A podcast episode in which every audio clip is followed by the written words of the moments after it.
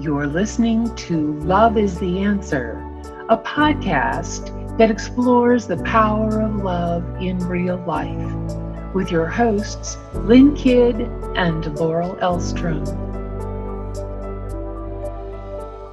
Okay, welcome everyone to Love Is the Answer, a podcast that explores the power of love in real life.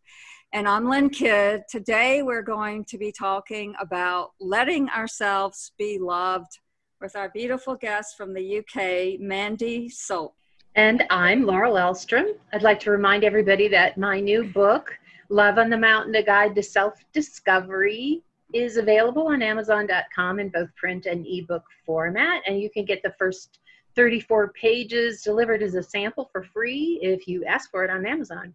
So please check it out. Love on the Mountain, A Guide to Self-Discovery. And it's a great book, by the way. So let's bring in our guest, Mandi Solk. And Mandi has spent many years in spiritual discovery, including having her own out-of-body death experiences, revealing to her a love beyond this world.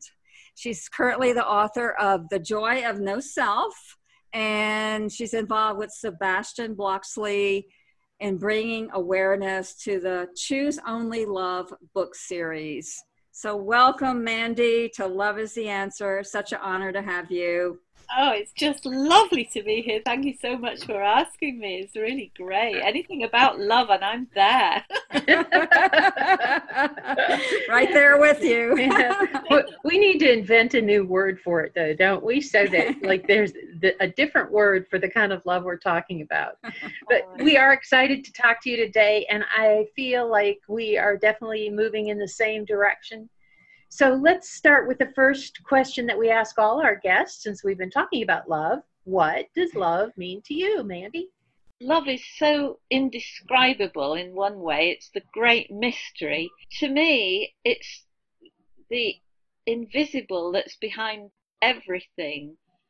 And one way that I like to, I, I, rather than talk about it, I like to just do a little tiny experiment with everybody. So just to give you an experience of what I'm talking about, I'm sure we've all done this many times, but just to start this off. So if everyone just closed their eyes for a moment and just suspend the thinking completely just for a moment. If you just keep your eyes closed while I'm talking, if you just look, you see that there's in that silent space, there's something that knows it's you. Something that knows that you exist, that you're alive, that you are aware. In other words, it's not me, it's you. Something knows that. And that something that knows that is just pure intelligence. And in that pure intelligence, where there's no thoughts for the moment, there's just a suspension of all judging it. It, it's a lack of judging. It's just a knowingness is what it is. Something's present. It's benign because it's not judging anything. And you might say that love is the absence of judgment.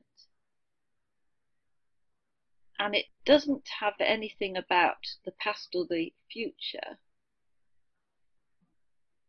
It just is. And in, in this spaciousness, there's just this benign presence. So you can open your eyes now, everyone. Thank you for joining me in that, if, if you did it. But it's a remembering, really. That's how I see it, a remembering of who we actually are at source. So are you saying love is a remembering of who we are at source? When we remember who we are at source, that source is the love. It is the source of love, and love is the source and the awareness of the love. It's it's the awareness of it. So if there's an absence of judgment, it's a feeling of peace. So if you are with someone who you just feel there's an absence of judgment, how do you feel? You know, you feel, oh, I can be myself. I can be relaxed. It's nothing big. It's not explosive. It's not full of butterflies and flowers. It, there's just a peaceful acceptance. And that's kind of a remembering of, oh, that's who I am before all the thoughts and the conditioning and everything. Forgive me for belaboring this, but I just want to make it really clear. What you're saying is when we're in a love relationship with whomever in the world, it's not that we don't, we have to be in this space where we, our eyes are closed and we're connecting with intelligence within ourselves, and that's the only place we can find love.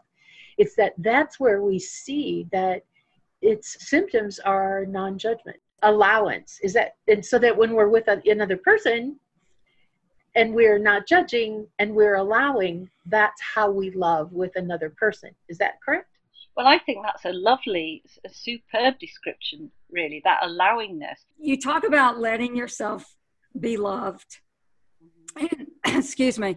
So what do you mean by that, letting yourself be loved? Who is doing the loving and who is being loved? It kind of goes on from what we were saying. It's when you have the awareness of coming home, the nature and the essence of that awareness, you know. So it's more like um, a recognition. It's more like a, a light meeting itself. It's the original nature self, which is, you know, the original nature self has lost itself in the thought realm, you see. As you mentioned in the introduction, I'm sort of, you know, working with Sebastian Blaksley, who's written a series, who you've had on here, who's an absolute angel. And he's written a, a series of books, as you know, called the Choose Only Love series. There's just such a lovely paragraph in the chapter that's got the um, actual title, Let Yourself Be Loved. Would it be all right to read a little paragraph? Yeah, sure. Because it's so beautiful. First of all, it says, love everything that arises in you, and you will no longer feel deprivation of any kind. As a being without lack, you need not dedicate yourself to the exhausting activity of survival, from which comes the compulsion to accumulate. You need not desire anything. Those living in love need nothing. And then it says, let yourself be overwhelmed by love. Let yourself be enthralled by the tenderness of God. In other words, it says, join the living Christ who lives in you, to live as who you really are. That living Christ, it can be called all sorts of things, because, you know, some people find it very not comfortable to use that word Christ because of connotations with uh, Jesus and religions. It's about the consciousness, Christ consciousness, that consciousness, Buddha consciousness. Anyway, it's that exact original self that we were just looking at. And so that's when we're dropping the thought, it's that original self that's loving us, loving itself, a light meeting a light, awareness of awareness, loving itself, wherein there is no sense of lack or mm-hmm. need. So if you found it, and what you've found is that kingdom of heaven within, that original nature, the light meeting the light, if you found that, where do you go next? Well, it's not a seeking, it's not a needing, it's now it's into expansion, and then into expansion it's into extending it to all our mm-hmm. brothers and sisters on the planet, so that we're all teaching not by preaching, but we're exemplars through example. Mm-hmm. And also it's, you know, it brings us, it's one thing to sit on the mountain and be in touch with that. It's quite another to live a human life, complete with its challenges and our own conditioning and everything else that comes up, and to live as a Christ while being human, to live with a consciousness while living a human life.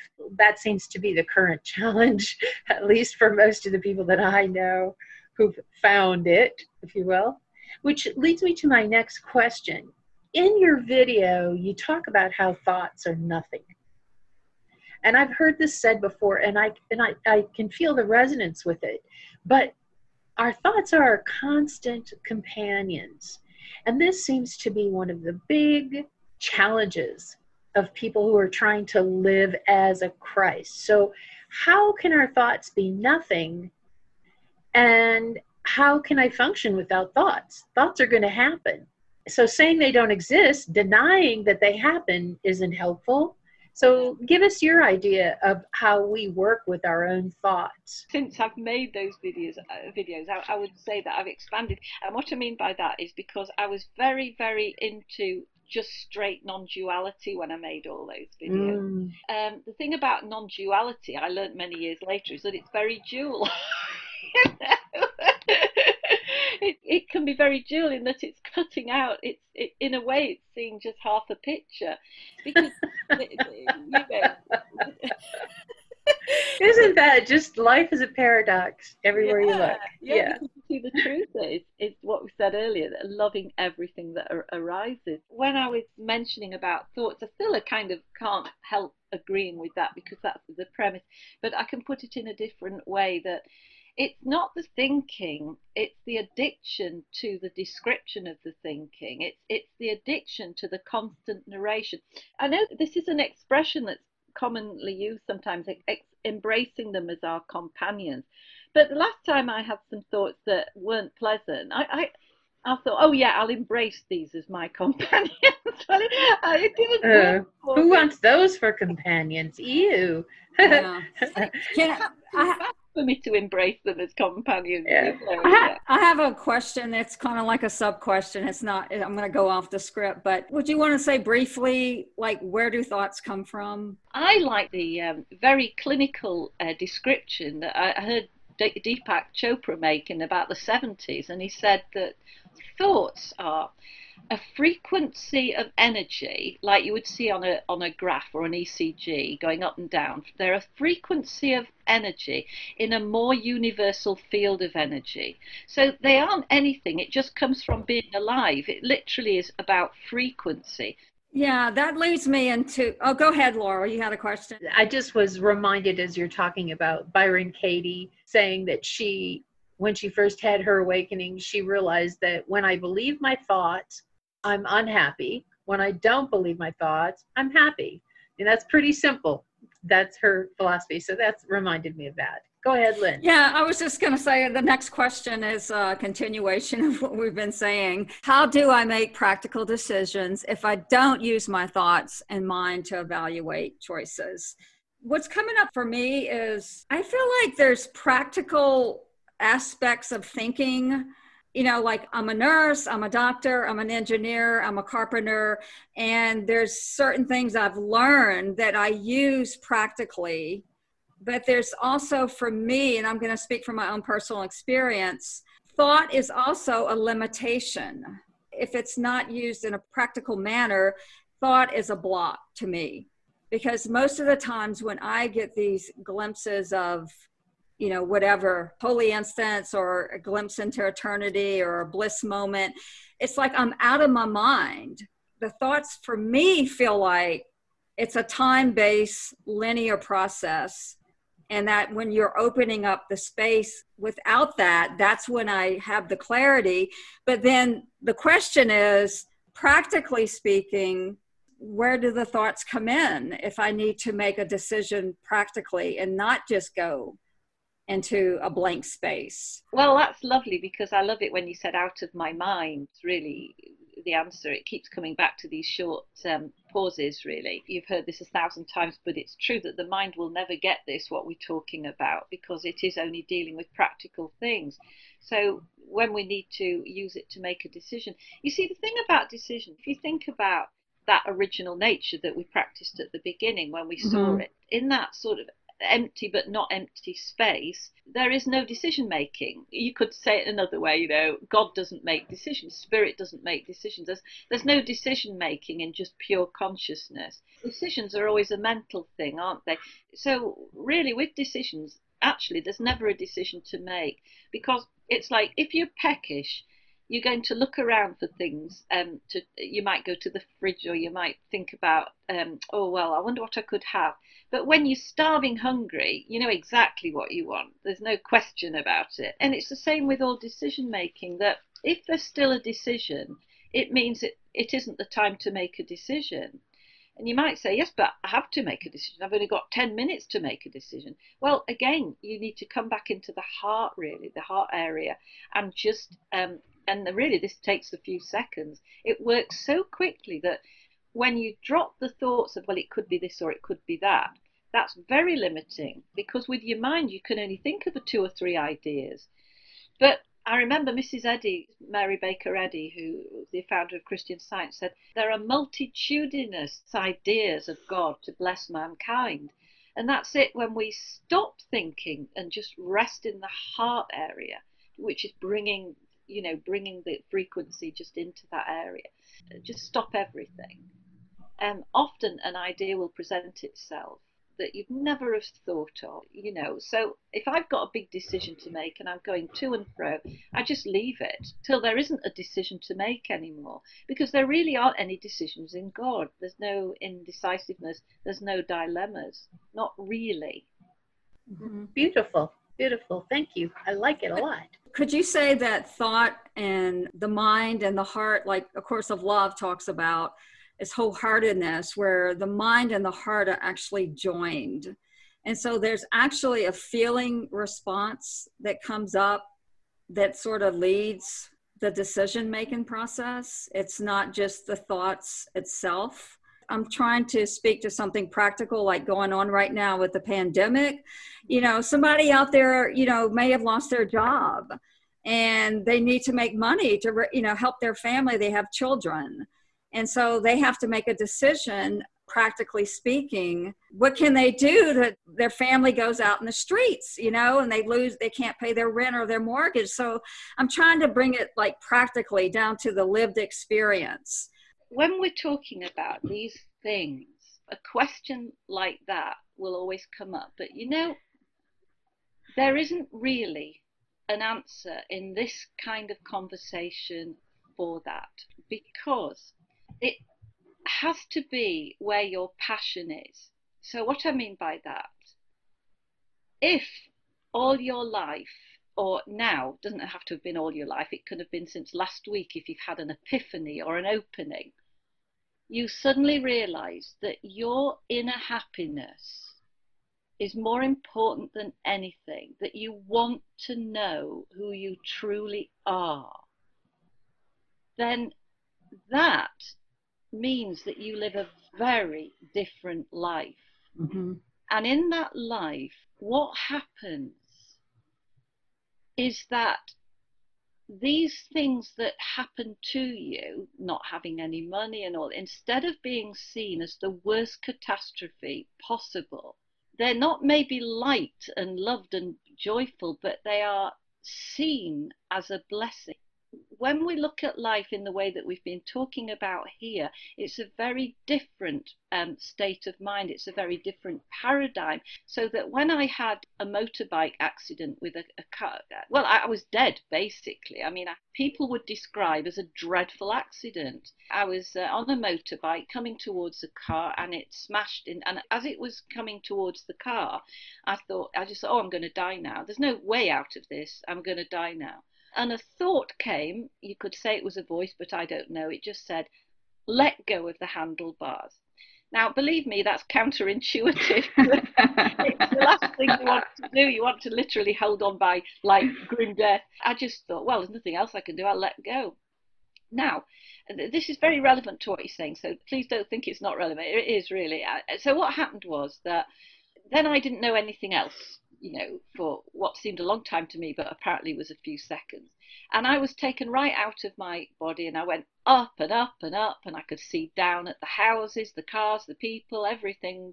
And and I saw that they were all see-through. And then I went up and I saw these things like columns with doors in, and it felt that the, the intensity of love, and this is why I know it's indescribable in this planet, is because it's like if all the best, most expensive ten-star hotels got together and just served you with, with nothing better to do than just serve you, that's only a tiny little idea of what the intensity of love and safety and protection was like. Didn't see any beings, no tunnels, but just was lifted out of that accident, right? Well, I was dead, and then suddenly I was alive and I was on the ground. The motorbike was a complete write-off.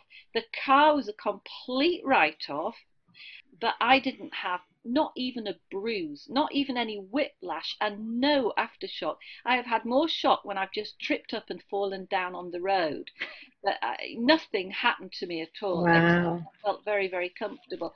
And I know that I let go. So going back to your question, if you are in the state of mind and being that follows this path of love and has faith in God, or what you perceive God to be, whatever that is, then whatever comes to you, you keep on living a life of surrender, letting go in every moment and trusting.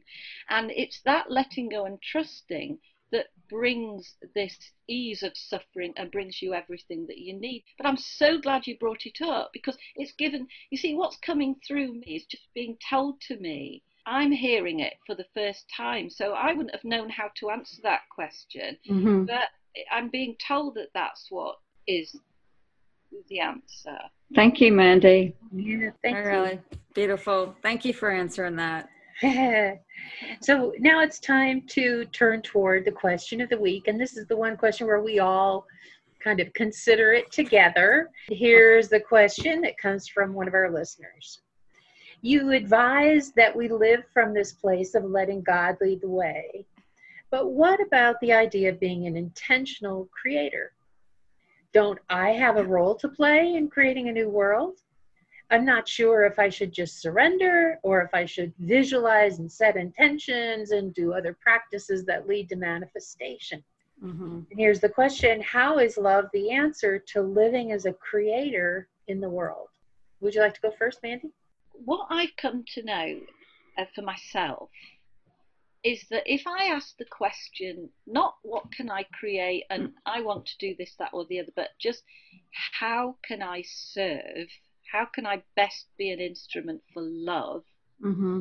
then I find that things come, and anything could be my particular job for the day. If somebody needs to talk that I meet on a park bench, then that's my job for the day.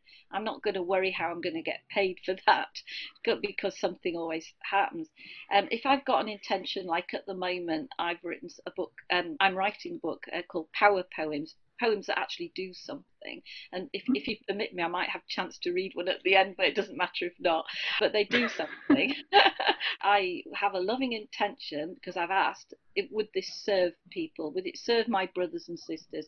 And the answer has been yes. So because that's been met with love and I've asked, and so that seems an intention that would be supported. I don't worry about it. I know that mm-hmm. it, the book will get written, the right people will come, and it will just happen. That's, to me, always the beginning. How is this going to serve, you see? Mm-hmm. Not because right. I'm some goody-goody, but because I know that's the way that you get things done. yeah, yeah, it's practical, actually. Practical. Lynn, what would you? How do you respond to that question? Yeah, I thought about it, and I kind of see that it's kind of both and. Whereas the surrender is also a creation. It speaks to me because, like Mandi was saying, if you really get the personal self out of the way and step back and let God or the universe or the cosmos lead the way and you're open to that space, to me it feels like the surrender, and in that surrender, I may have a creative urge or there's an impulse or there's some kind of guidance that comes through. My experience is when I act on that guidance, it is sort of like a creative process, but I'm never separate from the source. So there's a surrender to it all, but then I'm open. There's a channel that's open, that's created. And then I follow the impulse. I follow the spiritual prompts. So I can give you like a quick example. Like last year, I, you know, I retired from my, my nursing job here with the federal government. And, you know, I had a lot of analytical thinking about it. Like, should I quit? You know, what about the money? And, you know, it just kind of like got really caught up in my head for a while. But then when I finally just decided to go with my feelings, it wasn't like a mental thing anymore. It was just like a complete drop into what my heart was telling me.